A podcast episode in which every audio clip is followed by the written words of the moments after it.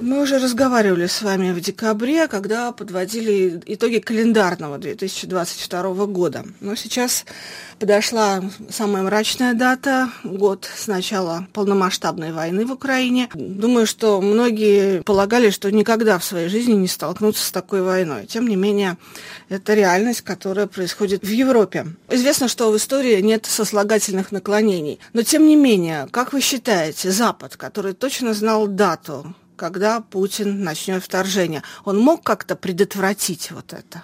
Мог, конечно, но для этого надо было бы э, заниматься тем, что происходит в самой России э, намного раньше, до этого, потому что то, что случилось 24 февраля, это, это не просто какое-то не знаю, там отклонение или какой-то эксцесс со стороны Путина. Это закономерное, логическое продолжение тех тенденций, в первую очередь, внутриполитических процессов, которые развивались э, на протяжении последних, ну, как минимум 15 лет. Какие это процессы? Вы можете их перечислить? Во-первых, это, конечно, концентрация власти э, в руках э, единоличного лидера Путина. Это, это раз.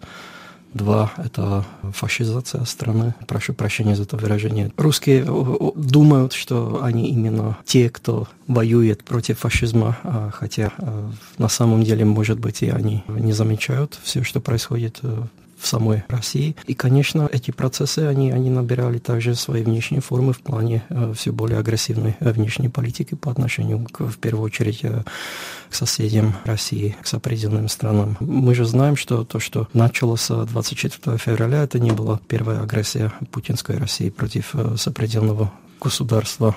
В 2008 году была агрессия против Грузии, которая обошлась Россией даже без санкций.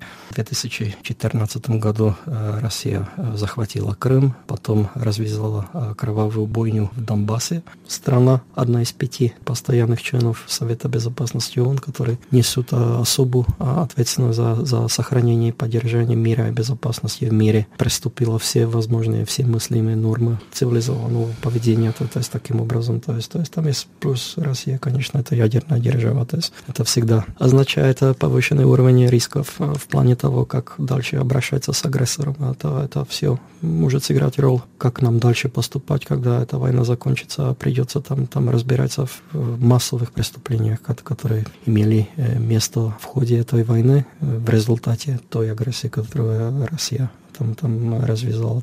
Избранный чешский президент генерал Петр Павел сказал, что с пессимизмом смотрит на способность Украины выиграть э, войну в этом году. Со стороны Украины это вызвало критику, включая министра иностранных дел Дмитрия Кулебу. Как вы оцениваете вот ситуацию? В какую сторону склоняются весы? Здесь надо различать там, стратегический уровень, оперативный уровень и тактический. То есть в стратегическом плане Россия уже проиграла. То есть Россия находится сейчас э, в намного худшем положении, чем она э, находилась до 24 февраля прошлого года. То есть в этом плане я думаю, что Россия уже проиграла. А что касается оперативного и тактического уровня, там положение, конечно, немножко еще другое. Все это еще открыто. Это зависит от нас, как мы будем относиться дальше к этому конфликту. Хотим ли мы украинской победы, а насколько готовы ли мы помочь Украине добиться этой победы. Это, это там, там еще там, на это влияет масса факторов. Конечно, генерал Павел прав э, в одном, а это то, что цена, которую мы все несем, не говоря о Украине, она, она ужасная уже. Там уже было побито, это будет цифра, состоящая там из, из шести там, частей. Так что, так что это, конечно, страшно, ужасно. Петр Павел также предостерег от такой победы Украины, при которой Россия распадется. С украинской стороны часто звучат такие замечания, что на Западе не все готовы к тому, чтобы Россия проиграла. Как вы считаете, к чему сейчас готов Запад? Вот вы говорите, что от Запада зависит, как долго продлится эта война. Вот на что сейчас готов Запад? Запад не является единичным э, однообразным игроком, то есть, то есть там, там видно, что есть... Ну, там есть более сильные игроки, которые, в общем, задают тон. Есть... Э, как, как говорят, вы дадите самолеты, тогда и мы дадим самолеты, да? То есть все-таки Запад, он координирует свои действия. Да, как координирует, но тем не менее, то есть там общей точки зрения во всех нюансах не наблюдается до сих пор, мне так кажется. Я думаю, что Запад един в том, что Украина должна победить. То есть а, это, это формула мира, которую презентовал Зеленский уже осенью прошлого года, она, она состоит из четырех пунктов, на которых всех сходится, то есть возобновление там, международного права, что включает и подразумевает под собой выход Украины на международно признанные границы 1991 года. Два – это гарантии безопасности Украины, чтобы такое, то, что сотворила путинская Россия, не могло никогда повториться что подразумевает под собой там, там членство Украины в НАТО, Три – это привлечение тех, кто несет ответственность за а, не только эти военные преступления, преступления против личностей, против э, человечества и, и возможный геноцид, а в первую очередь за тех, кто принял решение о, о развязании этой войны э, к, к ответственности, то есть э, трибунал, а, а четыре – это послевоенная реконструкция, что подразумевает собой репарации со стороны России. То есть это эти четыре пункта, они являются ключевыми, я думаю, что на, на них все сойдутся. Два – это, это то, что, конечно, э, представить себе мир без России еще не все готовы на Западе, это правда. Кроме того, все боятся хаоса. То есть, э, когда начнется там, там бардак в стране, которая э, обладает самым крупным арсеналом ядерного оружия, которая состоит из многих территорий, заселенных отдельными нациями, которые могут иметь э, свои аспирации в плане там, там, там становления независимости и так далее. Это тоже чревато там, многими рисками возможных войн из- из- из-за новых границ или становления новых границ, миграционные потоки и расползание ядерного оружия. Это, это, это риски, которые надо держать под контролем. Сейчас что хочет Путин? Разделить Украину, он надеется, или на что он надеется? Разделить Украину как Корею по 38-й параллели? Ну, я думаю, что эти максимальные цели и максималистические, они остаются максималистическими. Суть всей проблемы, потому что э, российские силы и способности явно не соответствуют тем целям, которые Россия преследует и которых хочет добиться в Украине. То, что не все идет э, по плану, парафразируя господина Пескова, то это, я думаю, всем очевидно. Дело в том, что в России, э, то есть в самом Кремле еще не готовы к тому, то есть сузить этот э, диапазон этих целей, которых они, они, они добиваются. А в таком случае мне приходят в голову только два направления дальнейших действий России. Раз это, это эскаляция хотя она тоже чревата там, там с рисками, поскольку Запад уже дал ясно понять, что... Эскалация – это ядерное оружие? Ну, не только. Ядерное оружие – это вертикальная эскалация. Но есть еще другие формы эскалации, в том числе там брутализация этого конфликта. Цели Москвы остались неизменны. Вы можете их сформулировать? Вот как вы их видите? В стратегическом плане Москва стремится к переформатированию всей системы международных координат, всей системы безопасности, то есть уход от международного права к центру. На прав тот, кто силен. То есть там разделение мира там, на зоны влияния. И, конечно, Россия хочет захватить Украину, завладеть Украиной, а, а если это не получится, то и уничтожить. Я считаю, что цели Путина в этом плане они остаются прежними. Но одновременно с этим Россия, конечно, добивается признания со стороны Запада своей сфере влияния и тем самым переформатирования самой международной системы. А это имеет тоже внутриполитический аспект, потому что для Путина это, это единственный путь выживания, то есть поскольку он уже потерял всю легитимность, он все поставил там на мнимые там внешнеполитические успехи. Россия не добивается только того, все приняли то, что Россия имеет право контролировать Крым. Россия добивается того, что все признают, что имеет право контролировать все территории, в том числе там, которые захватила, которые она сочтет нужным контролировать и, и захватывать.